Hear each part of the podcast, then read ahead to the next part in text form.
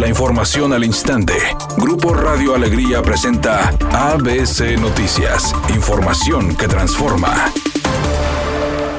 Las lluvias que se registraron anoche y esta madrugada en el área metropolitana de Monterrey provocaron que la corriente arrastrara grandes cantidades de basura a las alcantarillas ubicadas en la calle de Washington y la avenida Feliz Gómez, donde se pudo apreciar desechos de todo tipo, como plásticos y muebles de madera, así como la que se encuentra en el cruce de Alfonso Reyes y Garza Sada. En Santa Catarina, elementos de protección civil, jaguares y servicios públicos colaboraron en la limpieza de la zona y pluviales en la colonia Prados de San José. Además, se reportaron cables caídos, vehículos varados, transformadores con fallas un incendio forestal por rayo y desprendimiento de piedras en la Huasteca. Protección Civil de Nuevo León informó en su reporte que la tormenta eléctrica provocó caos dejando a personas varadas en calles como en la colonia Fomerrey 35, donde una familia fue rescatada en su camioneta. Mientras en San Nicolás el arroyo Topo Chico se mantiene 95% de su capacidad y en Guadalupe el río La Silla se reporta al 100%. Por otra parte, las lluvias provocaron un deslave en la avenida Morones Prieto en el municipio de Guadalupe a la altura de la colonia Ignacio Zaragoza.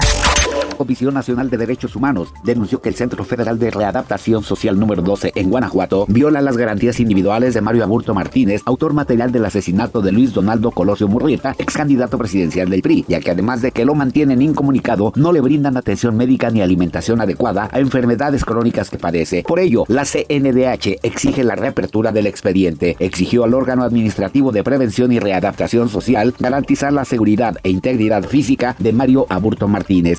Editorial ABC con Eduardo Garza. Los futuros secretarios de ayuntamiento deben cambiar el chip de sentirse los número dos del alcalde y creer que son una especie de vicepresidentes municipales. Señores, ustedes son los que deben dar el trato digno a los contribuyentes, la cara humana de los municipios, dar soluciones directas y rápidas a los ciudadanos. Ya basta de burócratas que solo piensan en su futuro y negocios personales. Derivado de la lesión que sufrió en el Clásico Regio 126, Celso Ortiz estaría fuera de actividad por dos semanas. El mediocampista paraguayo sufrió de una lesión en el pie que lo marginará del duelo ante Toluca de este miércoles, ante Santos del fin de semana y posiblemente también del choque ante FC Juárez.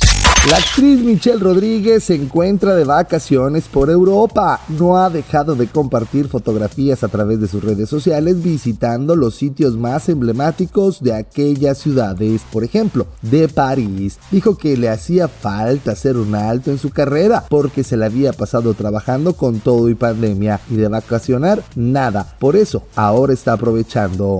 Es un día con presencia de nubosidad. Se espera una temperatura máxima de 24 grados, una mínima de 22. Para mañana jueves se pronostica un día con escasa nubosidad. Una temperatura máxima de 28 grados, una mínima de 18. La actual en el centro de Monterrey, 23 grados.